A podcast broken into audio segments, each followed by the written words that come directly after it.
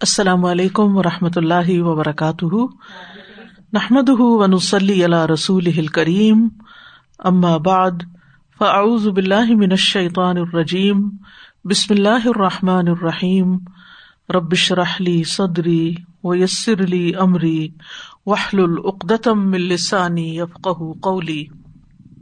آج نمبر ستانوے سے آج شروع کریں گے ان شاء اللہ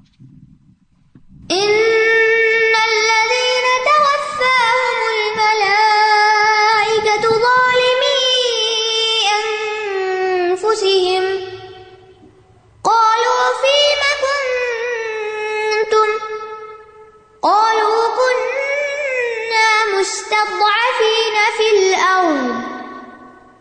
قالوا ألم تكن أرض الله واسعة فتهاجروا فيها فأولئك مأواهم جهنم وساءت مصيرا. بے شک وہ لوگ جب فرشتے انہیں اس حال میں فوت کرتے ہیں کہ وہ اپنی جانوں پر ظلم کرنے والے ہیں۔ پوچھتے ہیں، تم کس حال میں تھے؟ وہ کہتے ہیں، ہم زمین میں بے بس تھے۔ وہ فرشتے کہتے ہیں، کیا اللہ کی زمین وسیع نہ تھی کہ تم اس میں ہجرت کر جاتے؟ بس ایسے ہی لوگوں کا ٹھکانا جہنم ہے اور وہ کتنا برا ٹھکانا ہے۔ یہ آیت ان لوگوں کے بارے میں نازل ہوئی جنہوں نے مکہ میں خفیہ طور پر اسلام قبول کر لیا تھا۔ لیکن انہوں نے رسول اللہ صلی اللہ علیہ وسلم کے ساتھ ہجرت نہیں کی تھی، ساتھ نہیں گئے تھے۔ اب جب بدر کی جنگ ہوئی تو یہی مشرقین کے ساتھ نکلے، انہیں نکلنا پڑا۔ کیونکہ مشرقین کو تو نہیں پتا تھا کہ یہ مسلمان ہے تو اس طرح انہوں نے مشرقین کے لشکر میں اضافہ کر دیا۔ حالانکہ وہ مسلمان تھے، لیکن جسے وہ پنجابی میں کہتے نا شرموں کے شرمی اب ظاہر جو نہیں کر رہے اپنا اسلام، تو پھر کمپرومائز ہی کرنا پڑے گا۔ اور ان میں سے بعض مسلمان ایسے تھے جو اس حال میں قتل بھی ہو گئے، مسلمانوں کے ہاتھوں، اور وہ مشرقین کی صفوں میں تھے۔ تو مسلمانوں نے کہا کہ اپنے ان بھائیوں کے لیے استغفار کرو، کیونکہ وہ تمہارے دین پر تھے۔ لیکن اللہ تعالیٰ نے یہ آیات نازل کر دی کہ وہ لوگ جو اس حال میں مرے کہ وہ مشرقین کی صفوں میں سے تھے، جن کے نام بھی لیے جاتے ہیں ابو قیس، ابن مغیرہ، ابن الولید آس ابن منبع علی بن امیہ بن خلف وغیرہ وغیرہ۔ کچھ مسلمان ایسے تھے جو مشرقین کے ساتھ نکلے لیکن وہ قتل نہیں ہوئے لیکن ان کو قیدی بنا لیا گیا۔ جیسے حضرت عباس نبی صلی اللہ علیہ وسلم کے چچا عقیل اور نوفل بن نبی طالب۔ یہ قید ہوئے، پھر اللہ نے ان پر احسان کیا اور انہوں نے مدینہ کی طرف ہجرت کر لی۔ تو بہرحال یہاں پر یہ بات کہی گئی کہ ایسے لوگ جو ہیں، جنہوں نے ہجرت نہیں کی، تو اگر وہ اسلام کے باوجود پھر اس طرح مارے جائیں، تو وہ ایک کبیرہ گناہ پہ مریں گے۔ کیونکہ ہجرت اس وقت واجب تھی، لازم تھی۔ لیکن جب مکہ فتح ہو گیا تو آپ نے فرمایا کہ لا ہجرت اباد الفتح۔ فتح مکہ کے بعد اب ہجرت کی ضرورت نہیں رہی، جو آنا چاہے موسٹ ویلکم لیکن وہ جو وجوب تھا کہ لازم تھا، وہ وجوب ختم ہو گیا۔ اسی طرح ایک اور روایت میں آتا ہے صحیح بخاری کی۔ ابو الاسود محمد بن عبد الرحمان کہتے ہیں کہ اہل مدینہ کو شام والوں کے خلاف ایک فوج نکالنے کا حکم دیا گیا۔ تو کہتے ہیں اس میں میرا نام بھی لکھا گیا۔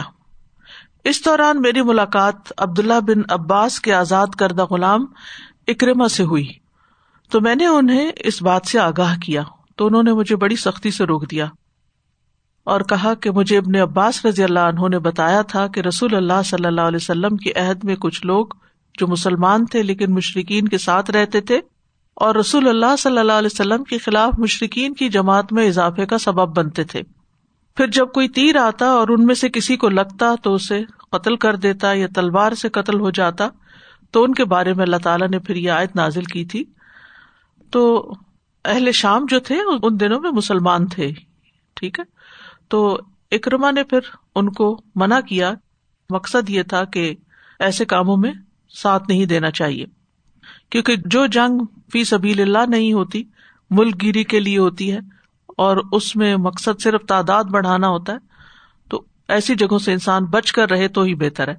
بہرحال، فرمائے، ان الدین توفا ہوم الملا بے شک وہ لوگ جنہیں فرشتے فوت کر لیتے ہیں۔ توفا ہوم الملا اب یہاں پر آ رہا ہے کہ فرشتے فوت کرتے ہیں۔ ایک اور جگہ پر آتا ہے، اللہ یا توفل انف صحیح موتیہ موت کے وقت اللہ تعالی روح قبض کرتا ہے۔ اور پھر ایک جگہ پر آتا ہے کہ ملک الموت تمہاری روح قبض کر لے گا۔ تو پھر یہ کون کرتا ہے؟ بات یہ ہے کہ اللہ سبحان و تعالیٰ کے حکم سے ہوتا ہے، اس لیے نسبت اس کی طرف کی گئی ہے۔ اللہ تعالیٰ خود آ کے نہیں کرتے۔ اللہ تعالیٰ فرشتوں کو حکم دیتے اور اس کام کے لیے ملک الموت کو مقرر کیا گیا ہے، جو اصل میں روح نکالتا ہے۔ لیکن اس کے ساتھ ایک ہیلپنگ جماعت ہوتی ہے ملائکا کی، جس کا یہاں ذکر ہے۔ تو جو ہی روح نکلتی ہے، تو کیا ہوتا ہے؟ وہ روح لے کے، نکال کے ان فرشتوں کے حوالے کر دیتے ہیں اور وہ پھر اس کو آگے لے کے اوپر چڑھتے ہیں۔ بالکل ایسے ہی ہے جیسے بچہ پیدا ہوتا ہے ایک ڈاکٹر کے ہاتھ پہ، تو وہ پیدا ہونے کے بعد وہ اس کو اٹھاتی ہے اور دیگر نرسز کے حوالے کر دیتی ہے جو اس کو پھر آگے جو بھی کرتی ہیں اس کے ساتھ۔ تو یہ یہاں پر ان الدین توفا ہوں اصل میں توفا ہوں تھا۔ تو تا جو ہے یہ تخفیف کے لیے حذف کر دی گئی۔ اور ملائکا جو ہے یہ ملک کی جمع ہے۔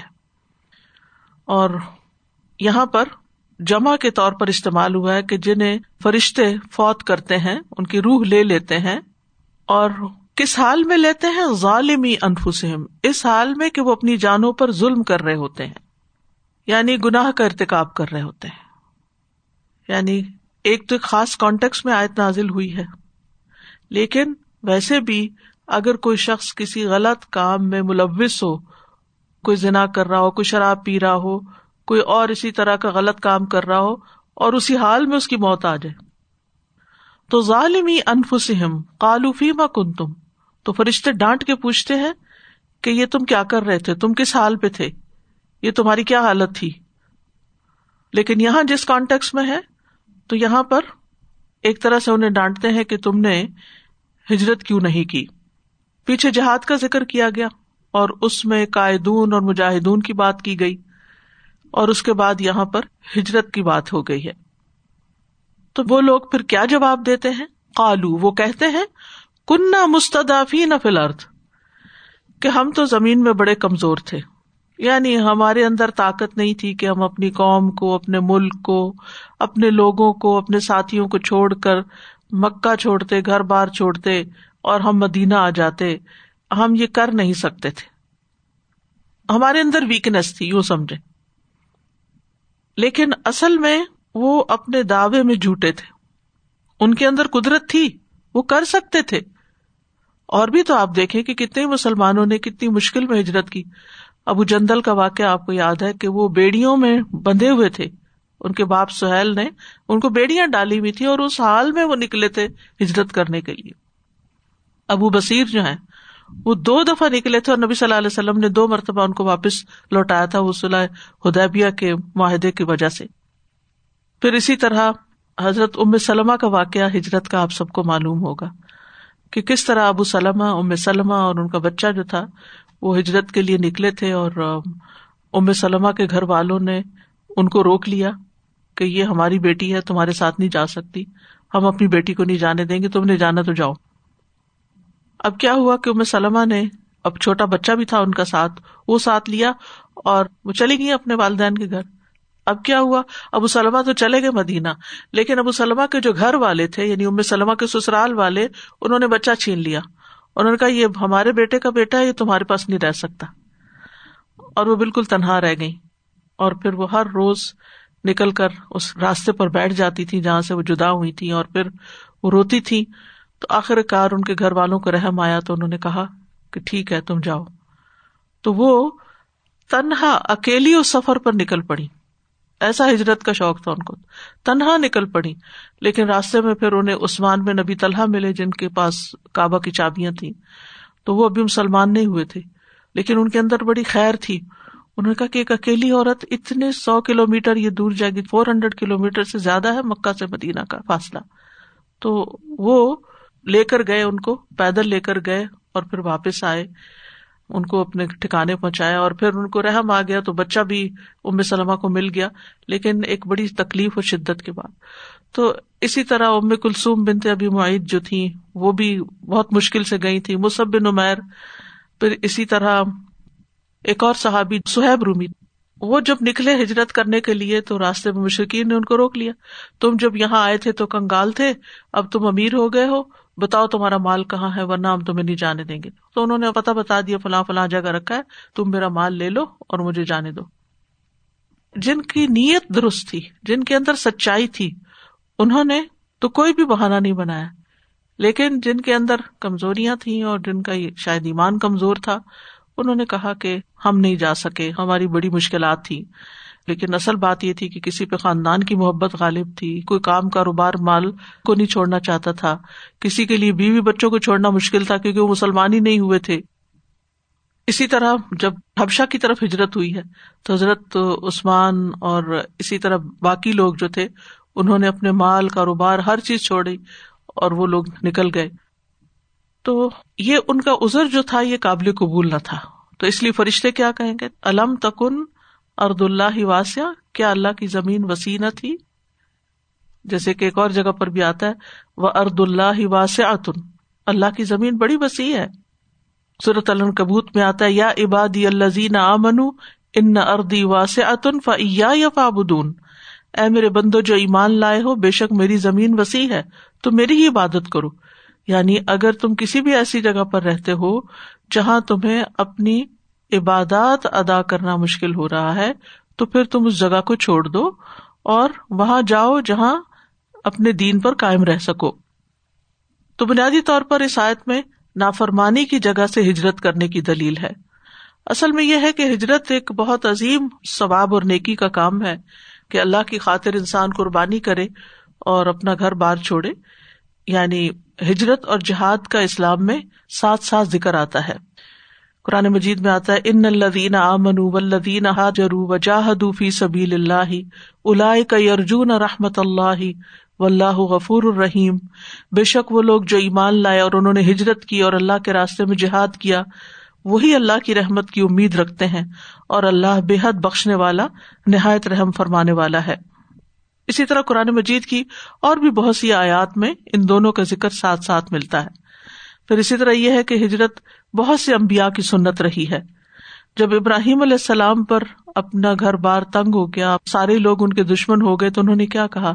انی مہاجر نیلا ربی، میں اپنے رب کی طرف ہجرت کرتا ہوں۔ علیہ السلام کو جب فرعون کے محل میں تنگی میں ڈالا گیا اور جب وہ کپتی کا قتل ہو گیا ان سے، تو پھر فخر جمن خا افیہ ترقب تو پھر اس کے بعد وہ وہاں سے نکلے۔ قال رب نجنی من القوم الظالمین۔ لیکن یہ ہے کہ شیطان جو ہے وہ ہجرت کے راستے میں بیٹھ جاتا ہے۔ رسول اللہ صلی اللہ علیہ وسلم نے فرمایا، بے شک شیطان ابن آدم کے لیے اسلام کے راستے میں بیٹھ کے کہتا ہے، تو مسلمان ہو رہا ہے، اپنے باپ دادا کا دین چھوڑ رہا ہے۔ تو وہ شخص اس کی نافرمانی کرتا ہے اور مسلمان ہو جاتا ہے، تو اس کی بخش ہو جاتی ہے۔ پھر وہ ہجرت کے راستے میں بیٹھتا ہے۔ تو کہتا ہے، ہجرت کر رہا ہے تو اپنا گھر بار، اپنی زمین، اپنا آسمان چھوڑ رہا ہے، اپنا علاقہ چھوڑ رہا ہے۔ تو وہ اس کی بات نہیں مانتا، ہجرت کر جاتا ہے۔ تو یہ تو مثال کے طور پر بتایا گیا نا، لیکن نیکی کے جتنے بھی کام ہیں، ان کے راستے میں شیطان جو ہے وہ رکاوٹ ڈالتا ہے۔ لیکن جب انسان شیطان کی بات نہیں مانتا، تو ایک طرح سے شیطان کو ذلیل کرتا ہے، جس کا آگے بھی ذکر آئے گا۔ تو بہرحال ہجرت کی چھ اقسام ہے نمبر ایک، خوف والے ملک سے امن والے ملک کی طرف ہجرت کرنا۔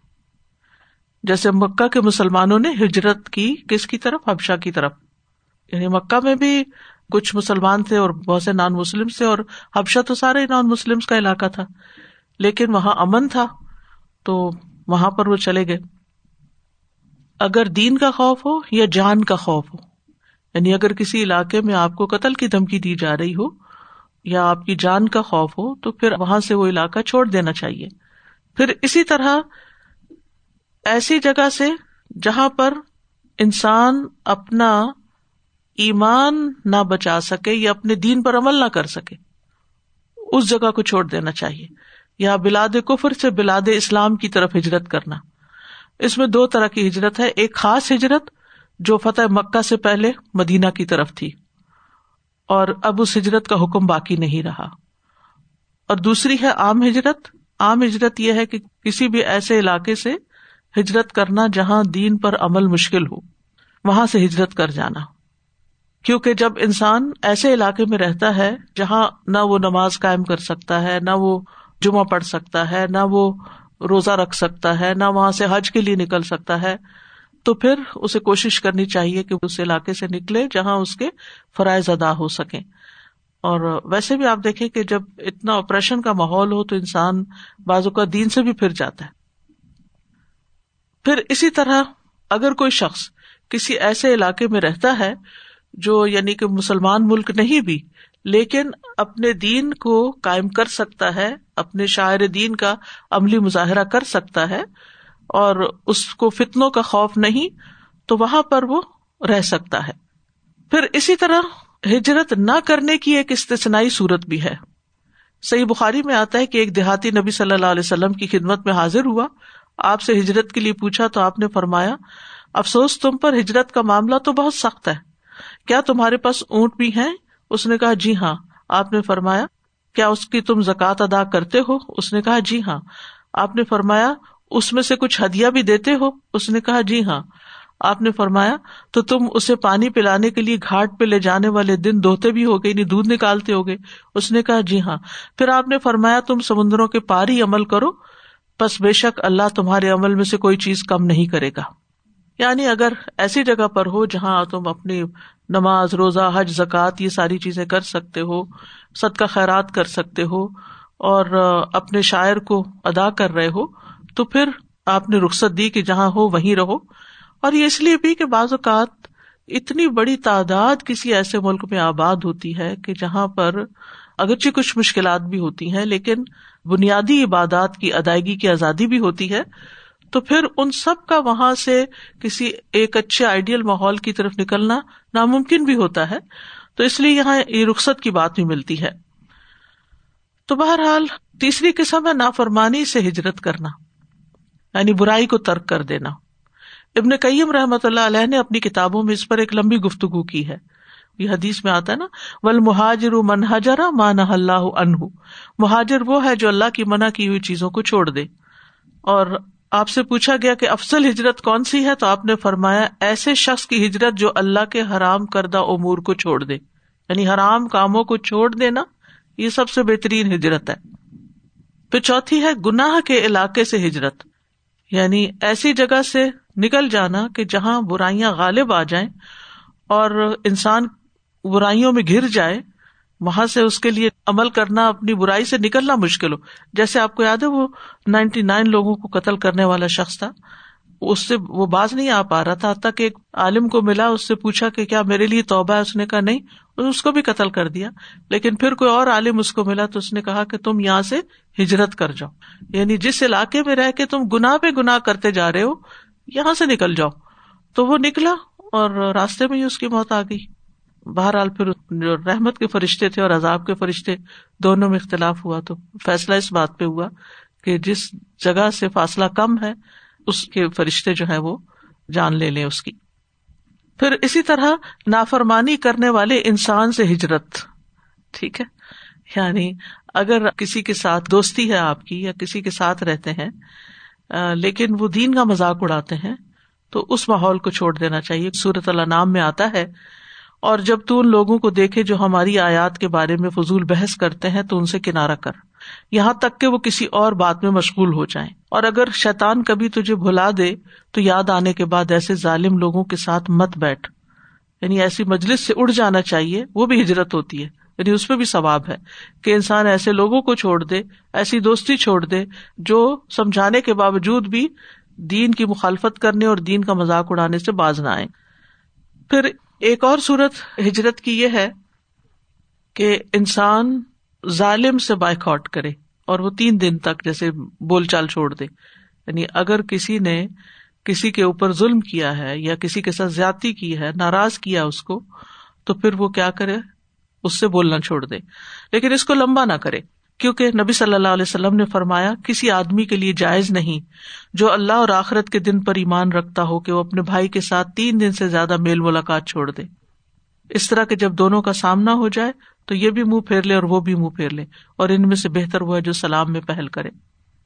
تو اس کے علاوہ جو بھی کوئی ہجرت ہے، اس میں ثواب کوئی نہیں۔ جیسے کچھ لوگ بزنس کے لیے، اچھی کمفرٹیبل لائف کے لیے یا بہتر زندگی کے لیے بچوں کی ایجوکیشن یا اور کوئی بھی دنیا کے مقاصد ہوں، تو اس میں اگر کوئی ہجرت کرتا ہے تو اس پر وہ ثواب نہیں جو اللہ کی خاطر کی جانے والی ہجرت پر ثواب ہو۔ ہاں یہ صورت ہے کہ انسان اگر کہے کہ میں کسی علاقے میں جا کے دین کی تبلیغ کرتا ہوں یا لوگوں کی خیر اور بھلائی کے کوئی کام کرنے ہیں، مثلاً افریقہ کے کسی ملک کی طرف جاتا ہے جہاں پر بہت جہالت ہے، بہت لا علمی ہے، لوگوں کی زندگیاں بہت تکلیف میں ہے تو ان کی مدد کے لیے اس طرف جاتا ہے، تو وہ بھی ایک نیکی کا کام ہے۔ لیکن اس کے علاوہ صرف اپنے ذاتی یا اپنے خاندان کے بینیفٹ کے لیے انسان صرف دنیا کے مقاصد کے لیے ہجرت کرتا ہے، تو وہ اس میں شامل نہیں ہے۔ فلا کا واہم جہنم وسا ات مسیرا تو یہی لوگ، ان کا ٹھکانا جہنم ہے اور وہ بدترین ٹھکانا ہے۔ اس کا تعلق آیت کے پچھلے حصے کے ساتھ ہے۔ یعنی یہ ان لوگوں کا انجام بیان کیا جا رہا ہے جو اسلام کی سرزمین کی طرف ہجرت کرنے کی بجائے کفر کی سرزمین میں ذلت کے ساتھ زندگی گزارنے کو ترجیح دیتے ہیں اور اپنی جانوں پہ ظلم کرتے ہوئے مر گئے ہیں اور اپنے اسلام کا بھی صحیح طور پر اظہار نہیں کر سکے۔ تو یہاں پر جہنم کو کیا کہا گیا؟ مسا ات مسیرا کہ وہ اپنے رہنے والوں کے لیے ہر اعتبار سے بہت ہی بری جگہ ہے۔ یعنی رہائش کے اعتبار سے، کھانے کے اعتبار سے، رہنے کے اعتبار سے بدترین مقام ہے۔ اللہ سبحان تعالیٰ ہم سب کو اس سے محفوظ رکھے۔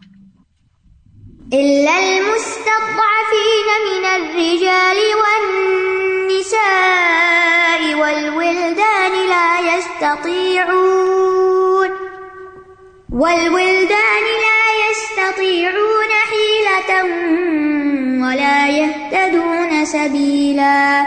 سوائے ان مردوں، عورتوں اور بچوں کے جو بے بس ہیں۔ کوئی تدبیر کرنے کی طاقت نہیں رکھتے اور نہ کوئی راستہ پاتے ہیں۔ یعنی ہجرت سے مستثنا لوگ کون ہیں؟ حقیقی کمزور مرد۔ چل پھر ہی نہیں سکتے، بیمار ہیں یا عورتیں جو خود سے خود کوئی ڈسیزن نہیں لے سکتی۔ اور بچے جو ماں باپ پہ ڈپینڈنٹ ہوتے ہیں۔ تو کمزور لوگوں میں کہا جاتا ہے کہ اشارہ ہے ولید بن ولید بن مغیرہ، عیاش بن نبی ربیہ سلم بن ہشام۔ ان لوگوں کو ہجرت سے روک لیا گیا تھا اور بیڑیاں پہنا دی گئی تھی یہ قید کر لیے گئے تھے۔ انہیں کے لیے نبی صلی اللہ علیہ وسلم فجر کی دوسری رقط میں رکو کے بعد دعائیں کنوت پڑا کرتے تھے اور ان کے نام لے کے دعا کیا کرتے تھے کہ اللہ تعالیٰ ان کو مشکین کے جنگل سے نجات دے۔ ون نسا نسا میں ام الفضل لوبابا بن تہارس ان کی بہن میمونا بن تہارس اور لوبابا سغرا ان کی ایک اور بہن تھی، وہ بھی شامل تھی۔ اور ولدان اور بچے، جیسے عبداللہ بن عباس اور ان کی والدہ کے بارے میں وہ کہتے ہیں کہ ہم انہیں کمزور لوگوں میں سے تھے۔ حضرت عباس تو ہجرت کر کے مدینہ کی طرف، لیکن حضرت ابن عباس جو تھے، وہ چھوٹے بچے تھے اور ان کی والدہ تو یہ دونوں نہیں کر سکے تھے۔ کچھ مہاجرین گروہوں کی صورت میں نکلے تھے، کچھ اکیلے نکلے تھے، کچھ فیملیز کے ساتھ نکلے تھے، کچھ چھپ چھپا کے نکل گئے، کچھ اعلانیہ نکلے، جیسے حضرت عمر رضی اللہ عنہ جو تھے، کچھ ہیلا بہانا کر کے نکل گئے، لیکن کچھ جو تھے ان کے پاس کوئی بھی ہیلا نہیں تھا۔ حضرت عمر کا تو آپ کو معلوم ہی ہے کہ جب نکلے تھے تو انہوں نے پہلے سات طواف کیے اور پھر قریش کے سرداروں کے پاس رکے اور کہنے لگے کہ میں ہجرت کرنے لگا ہوں۔ اب جو چاہتا ہے کہ اس کی ماں اس کو روئے اور اس کی بیوی بیوہ ہو جائے اور اس کا بچہ یتیم ہو جائے تو میرے پیچھے آئے۔ تو کسی کے پاس بھی اتنی ہمت نہیں ہوئی اور وہ نکل گئے۔ لیکن سب لوگ حضرت عمر کی طرح نہیں تھے۔ سب کے اندر اتنی ہمت نہیں تھی کہ وہ ایسا کر سکتے۔ لا یہ ستی ہیلا تن ہیلا جیسے ہیلا بہانا ہوتا نا۔ یعنی کوئی طریقہ، کوئی کوئی ایسی چیز جس کی وجہ سے وہ اپنا کام کر جائیں۔ تو ان کے پاس استطاعت نہیں تھی، کوئی قوت نہیں تھی، نہ راستے کا خرچ تھا، نہ کوئی سواری تھی۔ ولا یہ تدو نہ سبیلا اور ان کو راستہ بھی نہیں آتا تھا۔ یعنی ان کو مدینہ کا راستہ بھی نہیں پتا تھا۔ اب جو لوگ تو سفر کرتے رہتے ہیں ٹریولر ہوتے ہیں بزنس مین ہوتے ہیں، وہ تو بہت سے رستے بہت سے طریقے جانتے ہیں۔ لیکن جیسے خواتین ہیں یا عام لوگ جو کبھی کہیں اپنے شہر سے نکلے ہی نہیں، تو ان کو تو بہت مشکل ہوتی ہے کہیں بھی سفر کرنا۔ یعنی کچھ لوگ جو ہے ان کو جغرافیہ کا بھی کچھ پتا نہیں ہوتا کہ جانا ہے تو کہاں جانا ہے، کیسے جانا ہے۔ اب بھی آپ دیکھیں، کچھ خواتین تو خود ڈرائیو کرتی ہیں، جہاں جی چاہتا ہے پہنچ جاتی ہیں۔ لیکن کچھ خواتین ایسی ہیں جو ہمیشہ گھروں میں رہتی ہیں، ان کو اگر نکلنا پڑے تو ان کی جان پہ بن جاتی ہے۔ تو یہی حال اس وقت تھا۔ تو بہرحال ہمارے دین میں بڑی سہولت ہے۔ ایک طرف جہاں کوئی حکم دیا گیا اور اس پر وعید سنائی گئی، دوسری طرف اس میں رخصت بھی بتائی گئی کہ جو شخص کسی واجب فرض حکم کی تعمیل کرنے سے آجز ہو، معذور ہو، تو پھر اس کے اوپر کوئی حرج نہیں۔ جیسے پیچھے آپ نے غیر اول درر پڑھا نا، تو اولو درر جو ہے جیسے لئی سا الما ہرجن ولا الرج ہرجن ولا المرید ہرجن سورت الفتح میں آتا ہے کہ اندھا، لنگڑا، بیمار، ان پہ کوئی گناہ نہیں، کوئی تنگی نہیں۔ یعنی یہ اگر جہاد کے لیے نہیں نکل سکتے تو کوئی بات نہیں۔ نبی صلی اللہ علیہ وسلم فرمایا کرتے تھے، جب میں تمہیں کسی بات کی تعمیل کا حکم دوں، تو اپنی استطاعت کے مطابق اسے بچا لاؤ۔ یعنی جتنا کر سکتے ہو اتنا کر لو۔ لیکن یہ نہیں کہ جان بوجھ کے انسان اس میں سستی یا کوتا ہی کرے۔ جب انسان پوری طرح کوشش بھی کرتا ہے اور ہر طرف سے رستے بند ہو جاتے ہیں، تو اس صورت میں وہ گناگار نہیں ہوتا۔ بلکہ اس کی نیت کے مطابق اس کے لیے اس عمل کا اجر لکھ لیا جاتا ہے۔ اور اس میں آپ دیکھیے کہ راستے کی رہنمائی نہ ہونا جو ہے، یہ بھی قابل قبول ازر ہے۔ کہ مجھے تو پتہ ہی نہیں کہ جانا کیسے ہے، نہ میرے پاس سواری ہے۔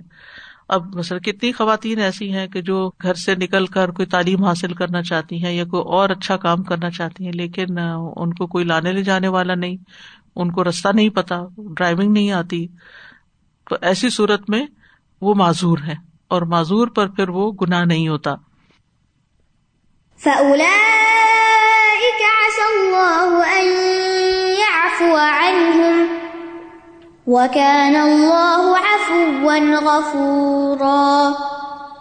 بس یہی وہ لوگ ہیں، امید ہے کہ اللہ ان سے درگزر کرے گا۔ اور اللہ بہت معاف کرنے والا، بہت بخشنے والا ہے۔ یعنی جہاں ایک طرف جہنم کی بات کی گئی، وہاں دوسری طرف اللہ سبحان تعالیٰ کے معاف کرنے اور درگزر کرنے کی بات کی گئی۔ یعنی کمزور لوگوں سے اللہ سبحان تعالیٰ درگزر کرتا ہے۔ اللہ ان کے حال کو جانتا ہے، ان کی مجبوریوں کو جانتا ہے، اس لیے وہ ان کو سزا نہیں دے گا۔ یہاں اللہ سبحان تعالیٰ کی دو صفات بیان ہوئی ہیں، ایک الفو اور ایک غفور۔ غفور جو ہوتا ہے، اس کا مطلب ہے بخشنے والا یعنی غفارا کا مطلب ہوتا ہے گناہوں کو ڈانپ دینا۔ اس کا مطلب یہ کہ سزا نہ دینا پھر، ان گناہوں پہ سزا نہ دینا۔ اور اف جو ہوتا ہے، اس میں کبھی یہ سزا سے پہلے ہوتا ہے اور کبھی سزا کے بعد بھی ہوتا ہے۔ معاف کرنا۔ یعنی کچھ گنا جو ہے وہ ایسے ہی معاف ہو جاتے ہیں۔ یعنی ان الحسنات یو ضبن سیاد لیکن کچھ گنا جو ہے وہ کیسے معاف ہوتے ہیں؟ اس پہ سزا مل جاتی ہے۔ کبھی دنیا میں مل جاتی ہے اور اس کے بعد معافی ہو جاتی ہے۔ تو یہ تینوں آیات جو تھی یہ ہجرت سے متعلق تھی جن کی کنکلوژ ہو گیا یہاں پر۔ اس پہ ایک اہم بات یہ ہے کہ انسان اپنے نیک مال سے دھوکا نہ کھائے۔ انسان کبھی یہ نہ سوچے کہ میں نے یہ نیکی کا کام کر لیا، یہ کر لیا اور اب میں یہ نہ کروں تو کیا ہوا؟ ٹھیک ہے؟ اور انسان اپنے حسن خاتمہ کی دعا کرتا رہے۔ وہ دعا بھی ہے نا اللہ جال خیر عملی خواتمہ و خیر عمری اباخرا اللہ، میرا جو آخری عمل ہے وہ سب سے اچھا ہو۔ اور آخری عمر جو ہے وہ سب سے اچھی ہو یعنی نیکیوں کے اوپر گزرے۔ آپ دیکھیے کہ یہ لوگ مسلمان تھے، لیکن ان کا خاتمہ کیسے ہوا؟ یعنی صرف مسلمان ہونا کافی نہیں ہے، بلکہ اچھے خاتمے کی دعا بھی کرنی چاہیے۔ آج مجھے اپنی ایک اسٹوڈینٹ کا میسج آیا اور وہ کہتی ہیں کہ میں ڈرائیونگ ٹیسٹ کے لیے گئی۔ میرا ٹیسٹ اتنا اچھا تھا، پہلے میں نے تھیری بھی پاس کر لی، سارا کچھ کر لیا۔ جب میرا ٹیسٹ ہو رہا تھا، میں جو جو اسٹیپس آ رہے تھے، وہ میں سارے ایکسیلنٹ پرفارمنس کر رہی تھی۔ کہتی، بالکل آخری دفعہ جب میں گاڑی کو روکنے لگی، تو دو دفعہ اسٹیئرنگ گھمانا تھا، ایک دفعہ گھمایا، اور وہ اپنی جگہ کی بجائے کہیں اور لگ گئی۔ کہتی کہ میں کل سے رو رہی ہوں۔ کہتی، اس بات پہ نہیں کہ میں فیل ہو گئی ہوں۔ کہتی وہ تو میں ان شاء اللہ دوبارہ دے دوں گی تو کام اللہ کروائی دے مجھے سب سے زیادہ ڈر اس بات کا لگا ہے اپنے اس حادثے سے۔ کہتی کہ جو جو میں چلا رہی تھی تو وہ انسپیکٹر، وہ اتنے یعنی تعریف کر رہا تھا کہ ایکسیلنٹ ایکسیلنٹ ایکسیلنٹ، سارا کچھ۔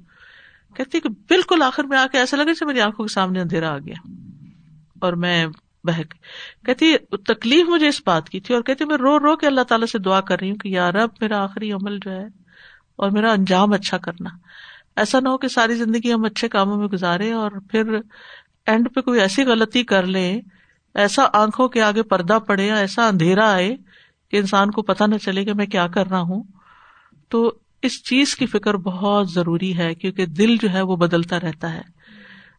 کبھی چھوٹا سا کوئی حادثہ، کسی کی چھوٹی سی بات آپ کو ایسی چپ جاتی ہے کہ آپ کے منہ سے کوئی ایسی بات نکل جاتی ہے جو اللہ تعالیٰ کو سخت ناپسند ہوتی ہے، کچھ بھی۔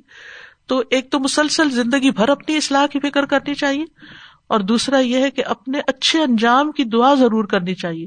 اللہ احسن عاقبت فلوموری کلحا وہ اجر نامن خز یہ دنیا و عذاب الآخرہ کیونکہ انسان کا خاتمہ جو ہے نا وہ اس کے جنتی یا جہنمی ہونے کا فیصلہ کرتا ہے۔ یعنی فوت کس عمل پر ہوا ہے؟ وہ کیا کر رہا تھا؟ پہلی آیت میں ہم نے پڑھا نا کہ جب فرشتے آتے ہیں تو اس حال میں ان کی جان نکالتے ہیں کہ وہ اپنی جانوں پہ ظلم کر رہے ہوتے ہیں۔ یعنی گناہ کے عمل میں ملوث ہوتے وقت ان کی جان نکلتی ہے۔ یعنی انسان کہیں جا رہا ہے، ویسے اچھا بلا شریف انسان ہے۔ وہ دیکھا کہیں کچھ ایسی چیز، تو ایسی ٹمپٹیشن ہوئی، چلو ہم بھی ذرا ٹرائی کرتے ہیں۔ اور وہاں چھت گر گئی ہے، کچھ اور ہو گیا۔ اور جو غلط کار تھے انہیں کے ساتھ ڈوب مرا۔ تو اللہ سبحان و تعالیٰ برے انجام سے ہمیشہ بچائے ہم سب کو۔ اور جو ان آیا سے بات پتہ چلتی ہے، وہ یہ ہے کہ ہجرت اس وقت واجب ہوتی ہے جب اس کی کچھ شرائط ہوتی ہے ایک تو یہ کہ اس پر قدرت ہو، دوسرا یہ ہے کہ ایسا موقع ہو کہ دین پر بالکل عمل ہی نہ کیا جا سکتا ہو۔ پھر اسی طرح یہ ہے کہ وجوب کا جو حکم تھا مکہ کا، وہ ابتدا میں تھا۔ پتہ ہے مکہ کے بعد تو پھر مکہ بھی مسلمانوں کا ہو گیا، تو پھر تو ہجرت خود بخود ختم ہو گئی۔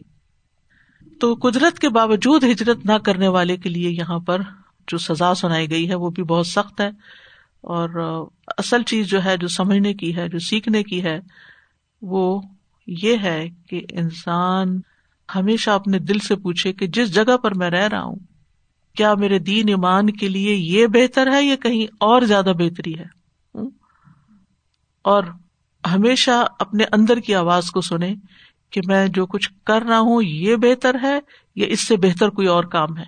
کیونکہ زندگی جو ہے وہ صرف ٹیسٹ اور ٹرائل کی نظر نہیں ہو جانی چاہیے کہ انسان کبھی کچھ کرے، کبھی کچھ کرے۔ صحیح رستہ اختیار کرے اور اس پر مرتے وقت تک جم کے رہے۔ I hundred.